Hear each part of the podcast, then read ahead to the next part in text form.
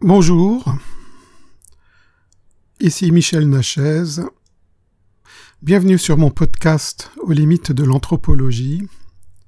Je continue ici la lecture de mon livre Les esprits et les hommes, l'ethnologue et le monde invisible. J'aborde maintenant la partie sur la transe. Lorsqu'on parle du chamanisme et de ses effets sur le psychisme humain, on est nécessairement amené à parler de la transe ou plutôt des trans, car il en existe plusieurs types. Dans ce chapitre, dans ce chapitre, je vais exposer les différents types de trans, car il y a de nombreuses manières de changer d'état de conscience et de contacter le monde invisible, les univers des chamans. Définition. La transe est difficilement définissable avec précision. Elle intègre des aspects différents selon les auteurs, les pratiques, les rituels et les lieux géographiques où on la rencontre. Pratiquement chaque auteur a sa propre définition de la transe, conclusion de ses observations et parfois expériences. Du fait donc de cette multiplicité de définitions, et afin de s'y retrouver, il est courant d'adjoindre au terme trans un qualificatif pour préciser de quelle trans on parle, donc de mieux qualifier cet état de l'être. Toutefois, cela ne lève pas toutes les ambiguïtés et querelles d'experts. Tout d'abord, voici la définition qu'en donne Jacques Donars. Pour lui, la transe est une rupture avec le quotidien superficiel. Gilbert Rouget, ethnomusicologue, détermine cinq caractéristiques de la transe. Je le cite. La personne en transe, 1. n'est pas dans son état habituel. 2. Sa relation avec le monde qui l'entoure est perturbée. 3. Elle est en proie à certains troubles neurophysiologiques. 4. Ses facultés sont, réellement ou imaginairement, accrues. 5. Cet accroissement se manifeste par des actions ou des conduites observables du dehors. Cité par Michaud, 1995. L'ethnologue Luc de Heusch met l'accent sur la similitude de la transe et de l'hypnose en signalant que les deux états ont comme point commun une anesthésie du sujet, sans pour autant confondre la transe avec l'hypnose. Un autre point commun mis en relief par Luc de Heusch l'amnésie post-trans et post-hypnose. Je le cite. L'hypnotisé, comme le possédé, affirme ne se souvenir de rien de ce qui s'est passé au cours de la crise précédente. Fermez les guillemets. Si Luc semble voir dans la transe un réseau de relations affectives, il semble que la dimension du plaisir est échappée aux observateurs, car la transe est un état de stimulation où le cerveau libère des endorphines, qui sont la clé du bien-être et de la jouissance. Luc de Heusch ajoute que la véritable transe chamanique est une hallucination de la vue et une hallucination psychomotrice, et qu'elle utiliserait un cinquième dispositif psychique encore totalement inconnu. Je vais maintenant détailler les différents types de transe. La transe de possession. Pour Luc de Heusch, j'ouvre les guillemets, la possession est un état passif au cours duquel un dieu ou un esprit s'empare du corps d'un adepte considéré comme sa monture, sa bête de somme ou son épouse. Si le possédé se meut, danse, parle, c'est parce qu'il incarne un dieu auquel il s'identifie complètement. Fermez les guillemets. Luc de Heusch.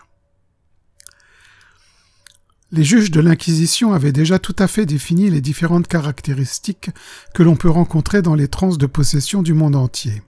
Elles impliquent 1. La participation du corps par le mouvement, parfois très puissant, et ou la parole, contrairement à d'autres types de transes qui n'ont besoin ni du geste ni de la voix. 2. Une insensibilité à la douleur et à la brûlure. 3 force décuplée. 4. La prédiction de l'avenir. 5. La capacité à parler une langue inconnue, glossolalie. 6.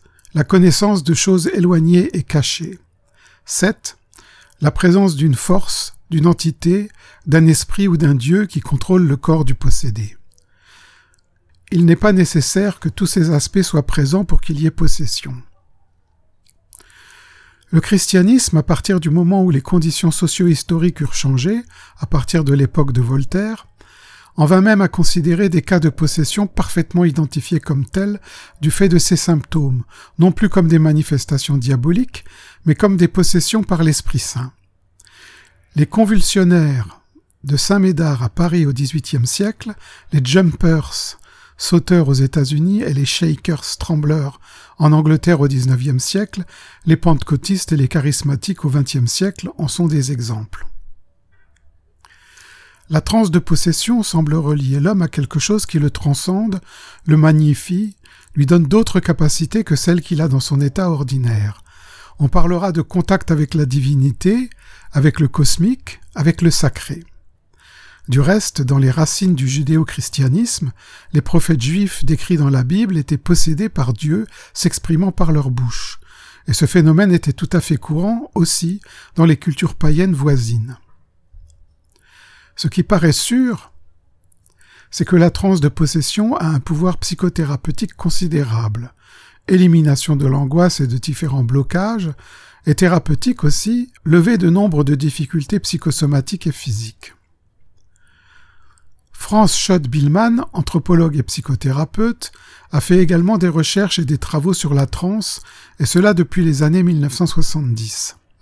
Elle a fait expérimenter la transe à ses étudiants de l'Université de Paris 8 à l'aide d'une technique physique de danse qu'elle appelle l'expression primitive et de musique rythmée. Elle est amenée à regretter que l'Occident se soit refusé l'accès à cet outil thérapeutique qu'est la transe. La transe de possession ne peut guère se manifester que dans certains contextes. Chez des gens qui ont été initiés et dans la logique de leur propre culture, ou dans des situations qui permettent aux recherches cet état, de points, rituels, cérémonies des sociétés traditionnelles, ou chez nous en Occident dans la médiumnité ou dans des groupes de travail, par exemple ceux de Jacques Donars et de Franz Jod Billman, et bien sûr dans la possession démoniaque des chrétiens. La transe médiumnique ou channeling. Le channeling est un type de transe anciennement appelé transe médiumnique. C'est un état de conscience au cours duquel des entités, supposées supérieures en savoir, possèdent temporairement des humains pour délivrer des messages ou un enseignement oral ou par écriture automatique. Certains de ces enseignements, tels l'enseignement de Seth, channelisé par Jane Roberts, sont riches tant sur les plans philosophiques que psychologiques et thérapeutiques.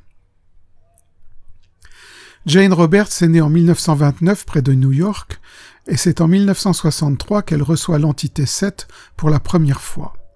Cela durera jusqu'en 1984, date de la mort de Jane Roberts. Les informations transmises par Seth couvrent des milliers de pages.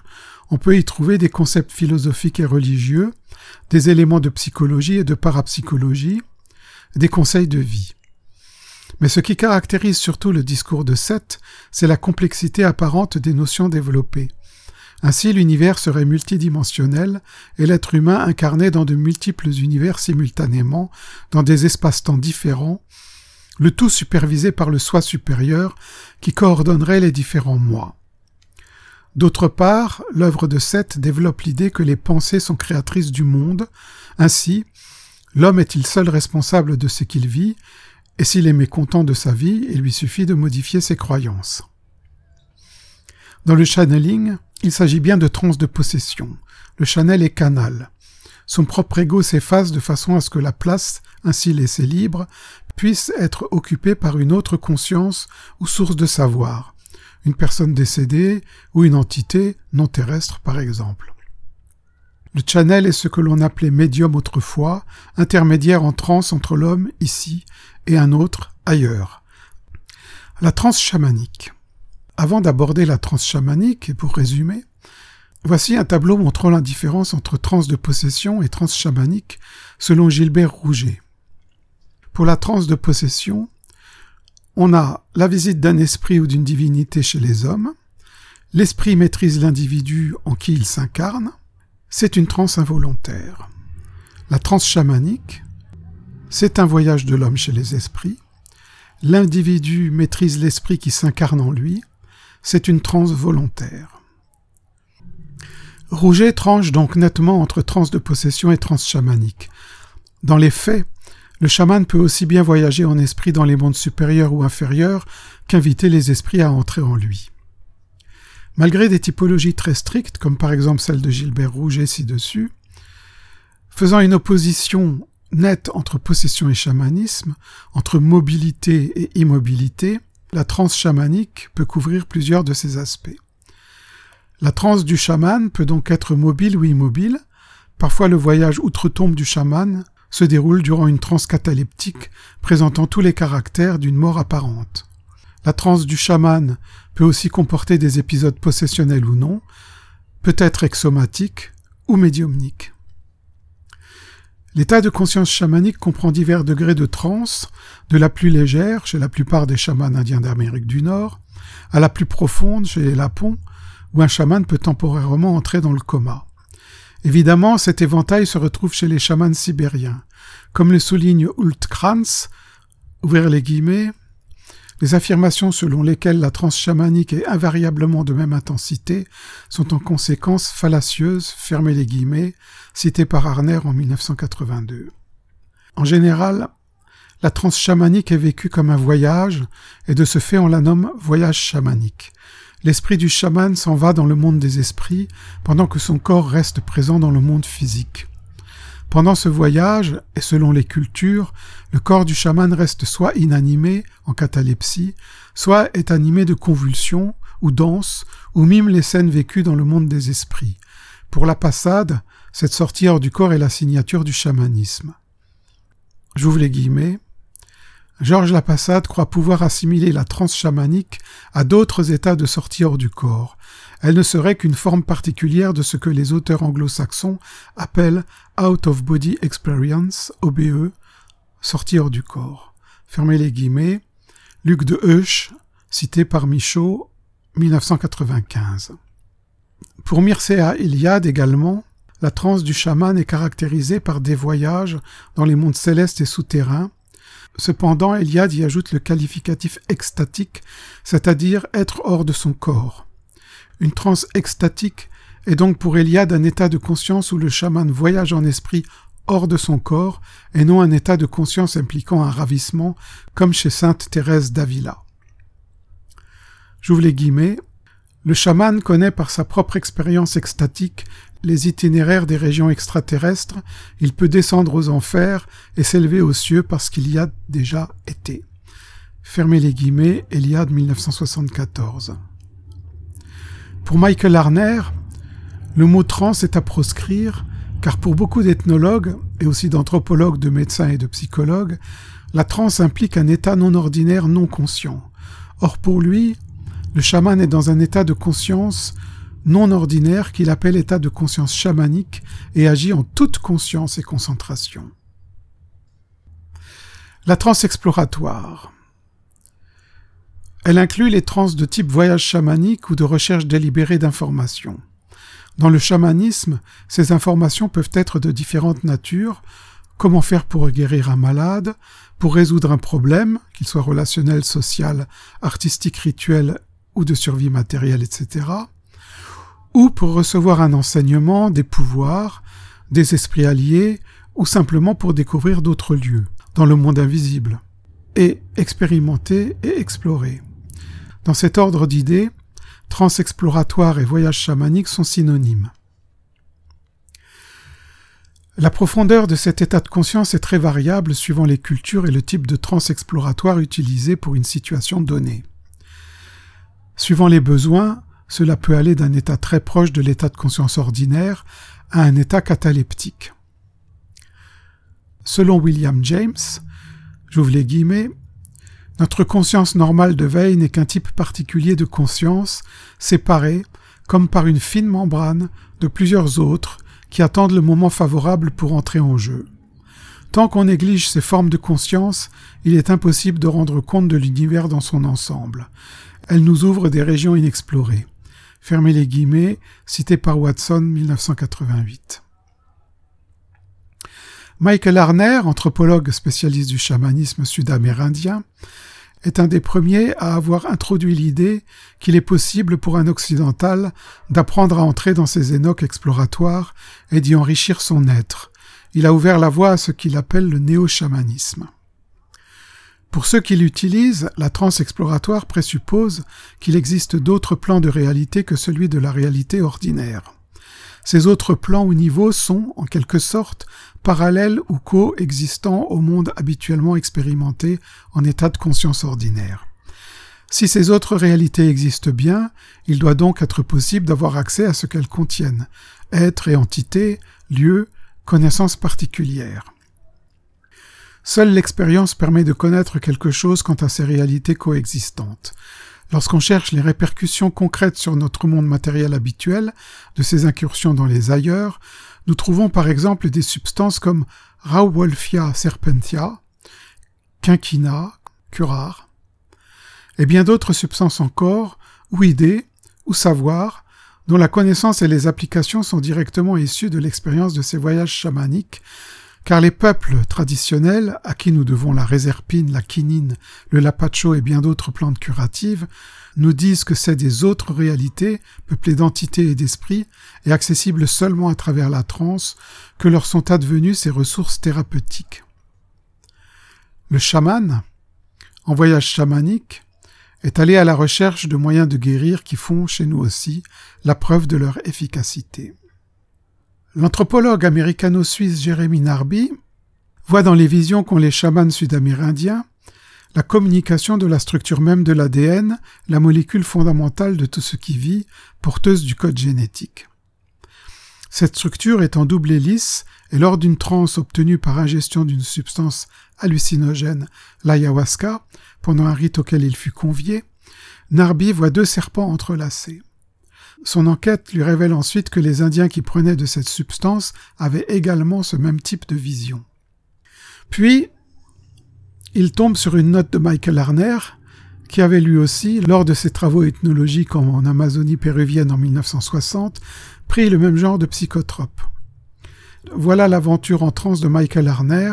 Après diverses péripéties, il se met à percevoir des créatures reptiliennes géantes qui lui montrent visuellement comment elles avaient, au commencement des temps, créé la vie sur Terre. J'ouvre les guillemets. Devant moi, la magnificence de la création des plantes et des animaux et de la différenciation des espèces, des centaines de millions d'années d'activité, se déroula à une échelle et une vigueur impossible à décrire. J'appris que les créatures ressemblant à des dragons résidaient ainsi à l'intérieur de tous les êtres vivants, y compris l'homme. Fermez les guillemets, cité par Jérémy Narby, 1995.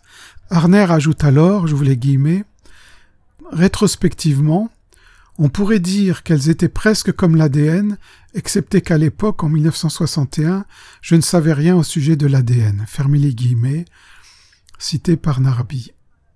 Narby continue ses recherches et finit par rassembler un matériel important, composé de dessins et de peintures de visions faits par des Indiens après des transes.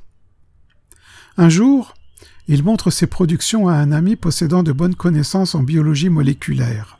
Et celui-ci voit dans ses peintures des structures ressemblant là à du collagène, là au réseau embryonnaire de l'axone avec ses névrites, là encore à des chromosomes à un stade spécifique, et là la forme étalée de l'ADN et juste à côté des bobines d'ADN avec leur structure en nucléosome, etc. Ainsi, pour Narby, la connaissance du savoir fondamental sur la matière, que notre science découvre à peine aujourd'hui, est implicitement livrée par l'autre réalité pendant les trans. J'ouvre les guillemets. Je me retrouvais, pauvre anthropologue, sachant à peine nager, dans un océan cosmique rempli de serpents microscopiques et bilingues. Je voyais directement maintenant, clairement, qu'il existait un lien entre la science et toutes sortes de traditions chamaniques, spirituelles et mythologiques, et que ce lien semblait être passé inaperçu, sans doute à cause de la fragmentation du savoir occidental.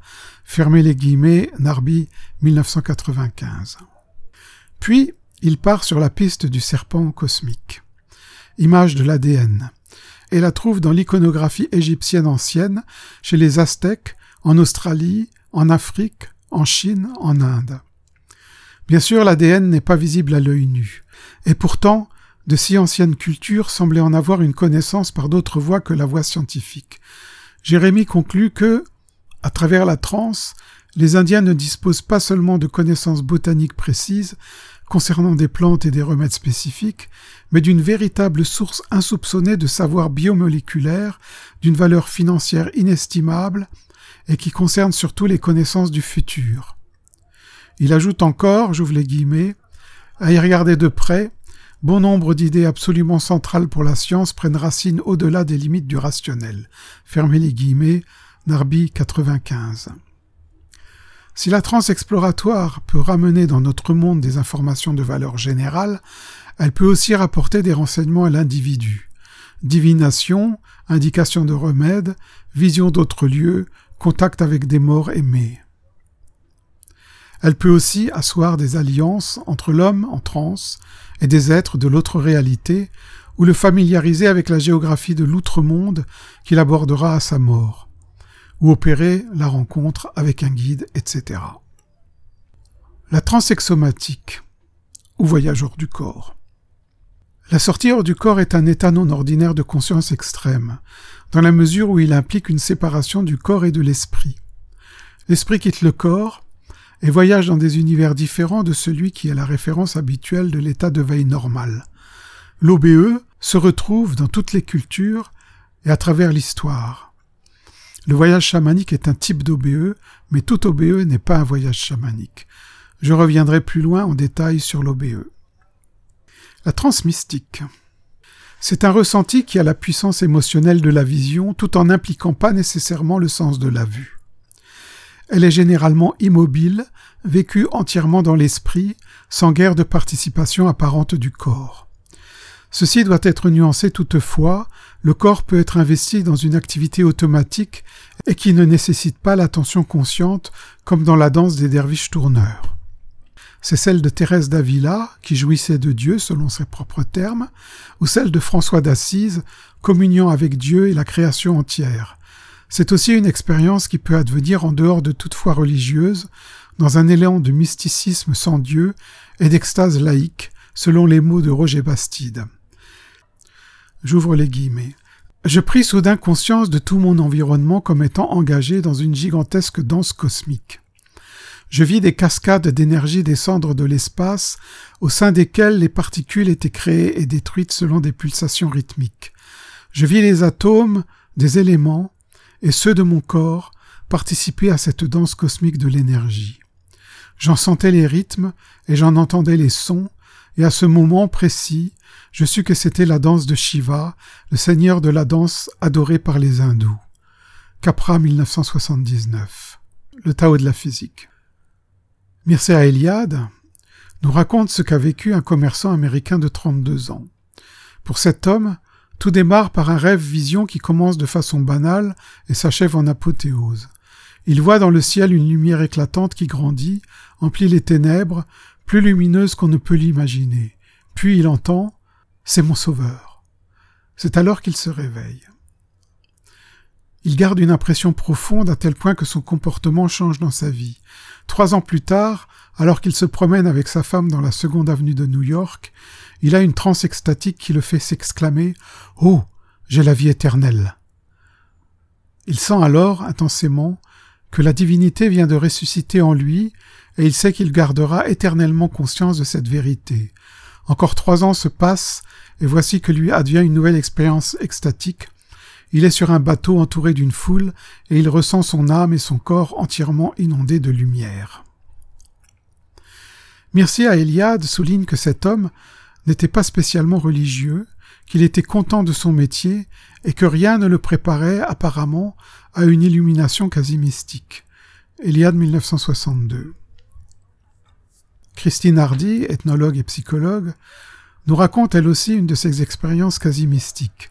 Elle se promenait sur une plage déserte, puis elle entreprit de nager jusqu'à un radeau se trouvant à quelques centaines de mètres. J'ouvre les guillemets. Il y avait une sorte de lumière gris pâle, vespérale, vaguement bleutée.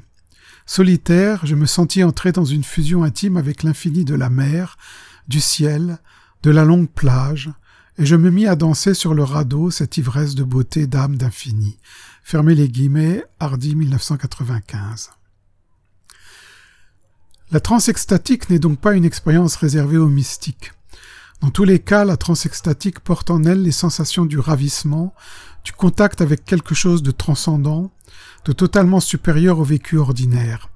L'arrivée spontanée d'un tel vécu extatique est un don offert à celui qui en bénéficie, comme une grâce qui le marque et même souvent modifie profondément des aspects de sa personnalité et de son comportement.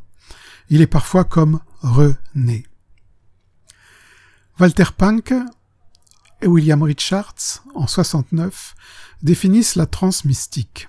Elle est, j'ouvre les guillemets, l'unité indifférenciée du sujet et du monde, la perte du sens habituel de l'espace et du temps, le sens du sacré, le sentiment de certitude absolue de la connaissance attachée à l'expérience vécue, l'aspect paradoxal de l'expérience, l'ineffabilité, le caractère transitoire, un sentiment profond de l'ordre et de l'amour, des changements positifs de comportement et d'attitude maintenus après cette expérience. Fermez les guillemets. La Passade, 1987. Bien que la transe extatique soit une forme de transe, Gilbert Rouget oppose nettement les deux états et les met aux antipodes. J'ouvre les guillemets. À l'extase correspond un modèle d'induction de type privation sensorielle, immobilité, silence, solitude. La privation sensorielle entraîne une modification du comportement dans le sens de la passivité et un renforcement de la sphère représentationnelle. De point, hallucination. À la transe correspond un modèle du type surstimulation sensorielle, mouvement, bruit, société. Cette surstimulation entraîne des conduites actives débouchant éventuellement sur des comportements de crise avec vraisemblablement une réduction de l'activité représentationnelle et de l'intégrité des contenus mentaux, amnésie. Michaud 1995. Christine Hardy critique cette opposition. Elle pense que la description de Gilbert Rouget est sommaire, car elle ignore certaines formes d'extase collective. Dans ces domaines des énoques, il est toujours délicat de trancher de façon nette, car les caractéristiques des trans, comme nous venons de le voir, sont difficiles à cerner avec exactitude, et d'autre part, une expérience énoque peut également être une succession de trans. La transe hypnotique. Erika Gillan-Nachez, hypnothérapeute, pense qu'il y a une composante d'hypnose dans chaque type de transe. Selon elle, l'hypnose est un des éléments nécessaires, une sorte de clé pour ouvrir la serrure et permettre l'installation de l'énoque. L'hypnose est ensuite le matériau de fixation pour maintenir l'énoque sur une certaine durée. Elle voit deux aspects à la transe hypnotique. Le premier, une forme de sidération du mental conscient qui assiste en spectateur passif à la transe, mais qui peut intervenir aussitôt que cela devient nécessaire.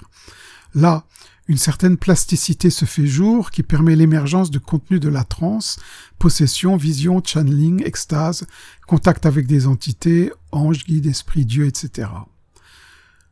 En second, une intensification de la concentration qui peut être orientée sur un but précis, voyage chamanique, visualisation de guérison, exploration d'autres réalités, conduite d'un rituel, etc. Dans la transe hypnotique, et dans ces deux aspects, le discours mental est réduit, voire inexistant. L'attention est focalisée, ce qui diminue les perceptions et les sensations parasites venant du vécu ordinaire. La pensée Lorsqu'elle se présente, se fait en images et non plus en mots. Elle est donc synthétique et globalisante, holiste, et non plus analytique et réductrice. Cette visualisation spontanée peut être extrêmement vivide, et le resserrement de l'attention lui donne alors une importance, une présence particulièrement intense. La disponibilité est ample, par élimination de nombre de stimuli du monde ordinaire, et cela donne un pouvoir d'action incisif lorsque le but de la transe est par exemple de rapporter des informations ou d'avoir des contacts avec l'ailleurs. Il y a des différences essentielles entre la transe hypnotique seule et l'extase ou la transe de possession, même si l'état hypnotique est impliqué dans chacun. La possession et l'extase marquent un contact intime avec quelque chose de l'ordre du transcendant. Dans l'extase, on prend ce qui vient, on en jouit et s'en souvient. Dans la possession également, même si souvent la pleine mémoire fait défaut. Dans ces deux cas d'état non ordinaire de conscience, la personne en transe ne peut généralement pas décider par elle-même du type de transcendance qui se manifestera. Au contraire, dans la transe hypnotique pure, il y a une intention et une finalité précise et elle se met en place à l'aide d'une procédure établie. Par ailleurs, Là où la transe de possession met le plus souvent le conscient de côté, dans la transe hypnotique, le conscient est toujours là, attentif, présent, concentré. Le mot endormi, qui fait partie de la terminologie hypnotique du siècle dernier, est absolument inapproprié. Le sujet est conscient, mais son état de conscience est modifié, il est dans un énoque. La transhypnotique ou auto-hypnotique est un énoque visant à la guérison, au contrôle de la douleur ou à l'acquisition de capacités, aptitudes, talents et comportements désirables, ou encore à faciliter une visualisation efficace pour certains buts précis. La transe psychédélique. C'est la transe induite par les hallucinogènes. Elle prend de nombreuses formes directement en relation avec le type de substance ingérée. Les principales sont le tabac, le peyote, la manite tumouche, les psilocybes, la mescaline, l'ayahuasca, la belladone, la jusquiam, le datura, le hashish et ses dérivés, l'alcool. Cette liste n'est pas exhaustive, de nombreuses substances psychotropes sont en effet utilisées depuis des millénaires dans un but rituel. La transe de vision. La passade nous donne la définition suivante de la vision. J'ouvre les guillemets. La vision est le La vision est le contenu d'une transe au cours de laquelle le sujet est confronté à un monde imaginaire qui a pour lui une valeur de réalité. Ce qu'il voit constitue une autre réalité qui peut parfois être considérée dans la culture à laquelle il appartient comme plus réelle que la réalité ordinaire. Harner, 1973, fermé les guillemets, cité par la Passade 1990. D'après la Passade, pour avoir une vision, il faut être sujet à des hallucinations, croire en un monde surnaturel peuplé de génies qui peuvent intervenir dans le monde des vivants, et participer à un rituel où la vision aura une place importante, la quête de vision amérindienne par exemple, ou alors se trouver dans un contexte propice, lieu chargé culturellement et spirituellement par exemple. Un ou plusieurs de ces points peuvent suffire. Ainsi, les apparitions mariales se contentent des premiers et seconds points, à moins que l'on ne considère comme rituel le fait de se trouver au bon endroit, à l'heure précise dévoilée par la vision précédente, comme ce fut le cas à Fatima. Dans le cas de Bernadette Soubirou, sa première vision fut spontanée. En effet, elle se trouvait près d'une grotte pour ramasser du bois avec deux autres jeunes filles, lorsqu'elle a vu une femme entourée d'une lumière surnaturelle. Arner rejette le terme d'hallucination. C'est un état de conscience chamanique que le chaman voit. On peut appeler cela visualisation, imagination ou comme les aborigènes australiens utilisaient l'œil puissant. Quoiqu'une telle vision ait lieu dans un état de conscience altéré, comparer celle-ci à une hallucination serait faire preuve d'incompréhension et de préjugés. Comme l'observe Elkin, le savant anthropologue australien, la vision d'un chaman aborigène n'est pas une simple hallucination, il s'agit d'une formation mentale visualisée et extériorisée, laquelle peut même exister provisoirement indépendamment de son créateur. Lorsque la personne fait l'expérience de la vision, elle ne peut se déplacer mais reste consciente de son environnement. Un chaman de la tribu des Katang, Australie, me disait qu'il pouvait voir et savoir ce qui se passait, mais qu'il était comme mort dépourvu de sensations.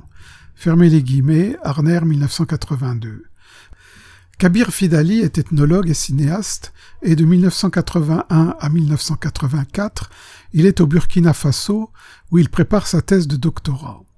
Pour cela, il entre en contact avec Barquier, voyant guérisseur à Ouagadougou, et qui détient une connaissance qu'il nomme le bangré, qui est basée sur la vision, c'est-à-dire l'art de voir des choses que le commun des mortels ne voit pas. Barquier dit, j'ouvre les guillemets, ce que je vois n'est pas quelque chose de compliqué qui existe dans le passé ou le futur, c'est quelque chose qui n'existe que quand je le vois. Dans le bangré, il n'existe ni présent ni futur. Quand tu vois, tu embrasses le temps. Pourtant le bangré permet de deviner le passé et de prévoir le futur. Fermez les guillemets. Fidali 1993. Kenneth Ring, psychologue et spécialiste des phénomènes d'expérience de mort rapprochée, pense qu'il y a un profil psychologique particulier chez les personnes sujettes à ces expériences, mais aussi chez celles qui voient des ovnis et rencontrent des extraterrestres, et donc, par extension aussi, chez celles qui ont des visions.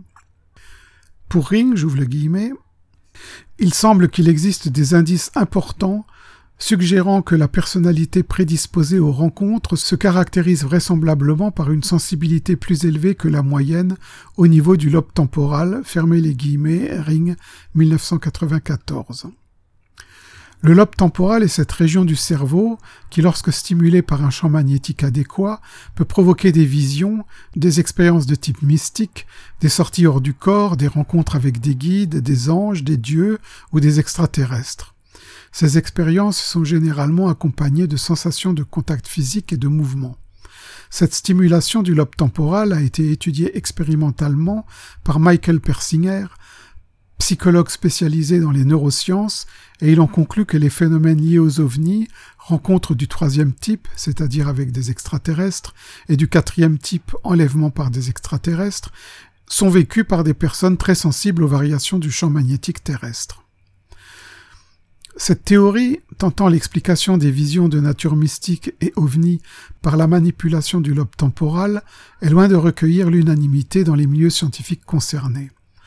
Bien que la psychologue Suzanne Blackmore, ayant elle-même testé le dispositif de Persinger, ayant elle aussi vécu des états non ordinaires de conscience grâce au champ magnétique ainsi induit, soit une fervente adepte de la théorie de Persinger, rien ne prouve à l'heure actuelle qu'il faille trouver là la seule et unique explication des visions, des expériences de sortie hors du corps et de rencontres avec des entités non humaines, qu'ils soient esprits, dieux ou extraterrestres. Je reviendrai plus en détail sur les théories de Kenneth Ring et de Michael Persinger dans la partie NDE et enlèvement par les extraterrestres. On pourrait multiplier les exemples de récits vécus de visions, qu'ils soient originaires de chamans, de grands maîtres ou de religieux du monde entier, ou bien simplement vécus par des femmes et des hommes ordinaires, sans pour autant y trouver trace de la présence d'un champ magnétique manipulé.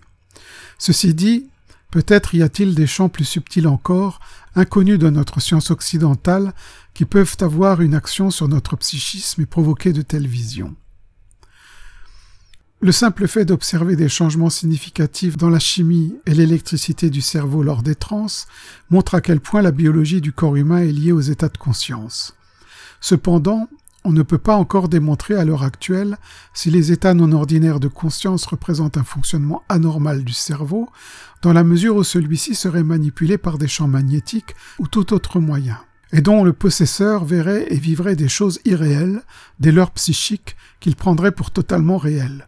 Auquel cas, nombre d'expériences mystiques et les religions qui en découlent ne seraient que le résultat de pures hallucinations. En tout état de cause, il s'avère que le nombre de prédictions et d'informations recueillies lors de trans se sont avérées être justes et utilisables.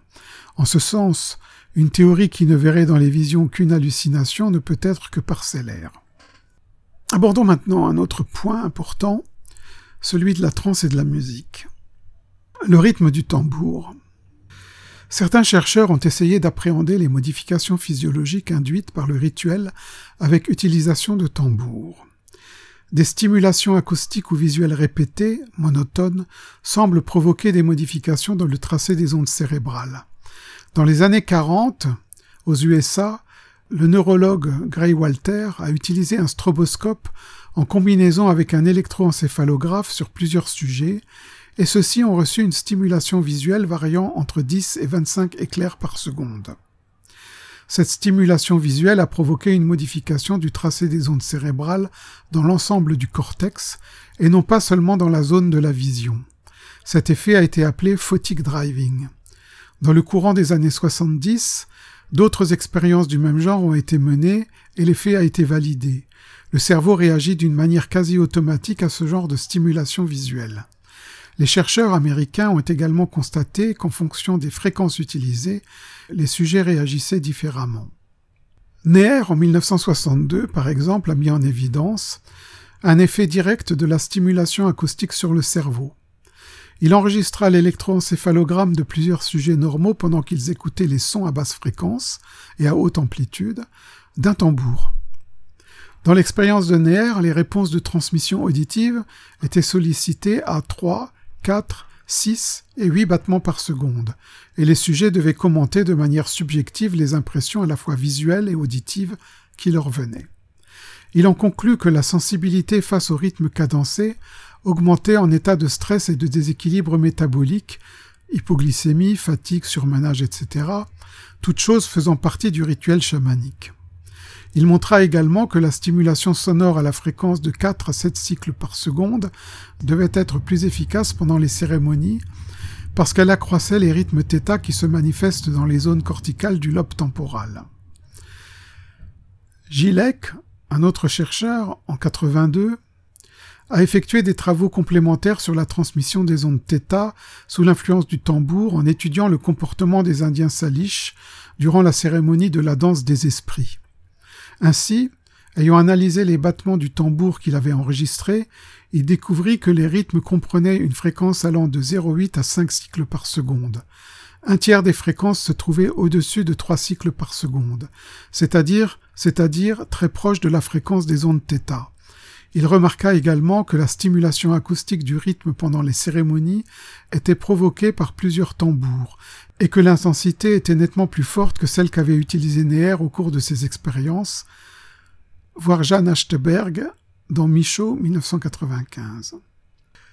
Michael Arner rapporte, j'ouvre les guillemets, des recherches en laboratoire menées par Neher ont démontré que le son du tambour induit des changements dans le système nerveux central. En outre, les bruits du tambour sont principalement constitués de basses fréquences, ce qui signifie qu'une plus grande énergie peut être transmise au cerveau par le son du tambour que par un stimulus sonore de haute fréquence.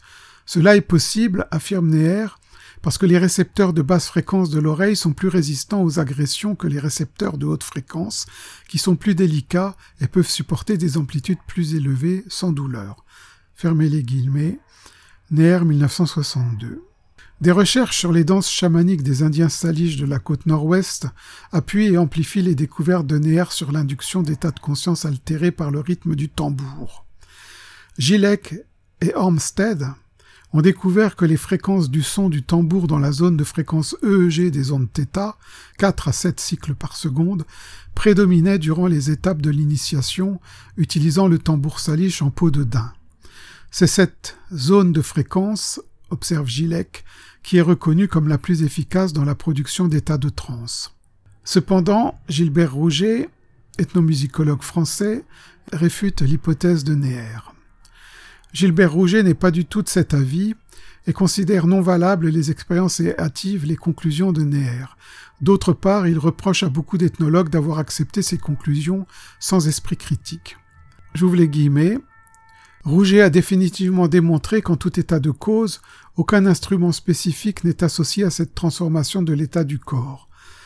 Il faut aussi renoncer à l'idée, communément répandue, selon laquelle c'est un rythme spécifique qui déclencherait automatiquement la transe. Par exemple, par une perturbation de l'oreille interne. Fermez les guillemets. Luc de Heuch, dans Michaud, 1995. Pour Michael Arner, j'ouvre les guillemets, le tambour et le hocher sont les deux instruments fondamentaux du voyage chamanique. Le chaman ne les utilise généralement que pour entrer en état de conscience chamanique, ainsi son inconscient en vient-il à associer automatiquement leur emploi avec la pratique chamanique. Le son régulier et monotone de ces instruments, associé maintes fois auparavant avec l'état de conscience chamanique, agit sur son cerveau comme le signal de retour en état de conscience chamanique. En conséquence, Seules quelques minutes du son familier du tambour et du hocher suffisent généralement à un chaman expérimenté pour entrer dans cette transe légère, au sein de laquelle la plus grande partie du travail chamanique est effectuée. Le son répétitif du tambour est généralement nécessaire à l'accomplissement des tâches chamaniques en état de conscience chamanique. Ainsi, les chamans sibériens et d'autres désignent parfois leur tambour sous le nom de cheval ou de canoë, qui les transportent dans le monde d'en haut ou le monde d'en bas. Le battement régulier et monotone du tambour agit d'abord comme une onde porteuse pour faciliter l'entrée du chaman en état de conscience chamanique, puis pour soutenir celui-ci dans son voyage. Fermez les guillemets, Arner 82. Ici, Michael Arner nous explique que le son rythme du tambour ou du hocher est une sorte de code, une programmation qui fait entrer le chaman directement en transe. La relation tambour-trans est d'une part le fruit d'un apprentissage psychocomportemental et d'autre part renforcée par la relation fréquence-système nerveux-onde cérébrale. Hypothèse de Neher. Les débats restent ouverts. Pour ma part, je pense qu'une stimulation acoustique rythmée, répétitive, d'une fréquence précise, a une influence sur la transe. Mes propres expériences avec les postures de transe de Felicitas Goodman m'inclinent à reconnaître un effet évident du rythme du tambour sur la transe. En conclusion de cette partie sur la typologie des trans, nous avons vu que la transe peut prendre divers aspects et que l'on ne parle pas forcément de la même chose lorsque l'on décrit telle ou telle transe. Le terme trans est un terme générique, un terme fourre-tout, qui permet, tout en décrivant des énoques très spécifiques en lui adjoignant des qualificatifs, de rester toutefois assez vague, car la transe pose problème. En effet, tant qu'on la conçoit comme un phénomène provoqué pour vivre certaines expériences que la classification occidentale pose dans la catégorie hallucination, elle est acceptable. Par contre, lorsque la transe se veut la porte sur un autre monde, comme le monde des esprits par exemple, qualifié de réel ou de coexistant en autre par les chamans des peuples traditionnels, la transe devient suspecte. En effet, comment valider l'existence d'un autre monde sans preuve directe? Ce monde ou ces mondes, car il y en a plusieurs, dont les chamans nous parlent depuis des temps immémoriaux, échappent totalement à notre paradigme scientifique. Ils ne peuvent être explorés avec nos sens physiques et nos instruments de mesure et d'observation. Le seul point d'ancrage reste le discours des chamans et le vécu de leurs expériences. Est-ce suffisant? Bien sûr que non, pas pour la science occidentale qui a besoin de concret. Aussi, nous faut-il inventer une nouvelle méthode de travail, expérience directe. Apprendre la transe et expérimenter. Et là, nous sommes très vite confrontés à l'écueil fondamental dans ce genre de recherche, les limites de la perception humaine car s'il est une chose qui paraît certaine dans ces énoques, c'est la forte sensation de réalité qu'il dégage. Dans le prochain podcast, je vais aborder le voyage en esprit. Je vous remercie de votre attention.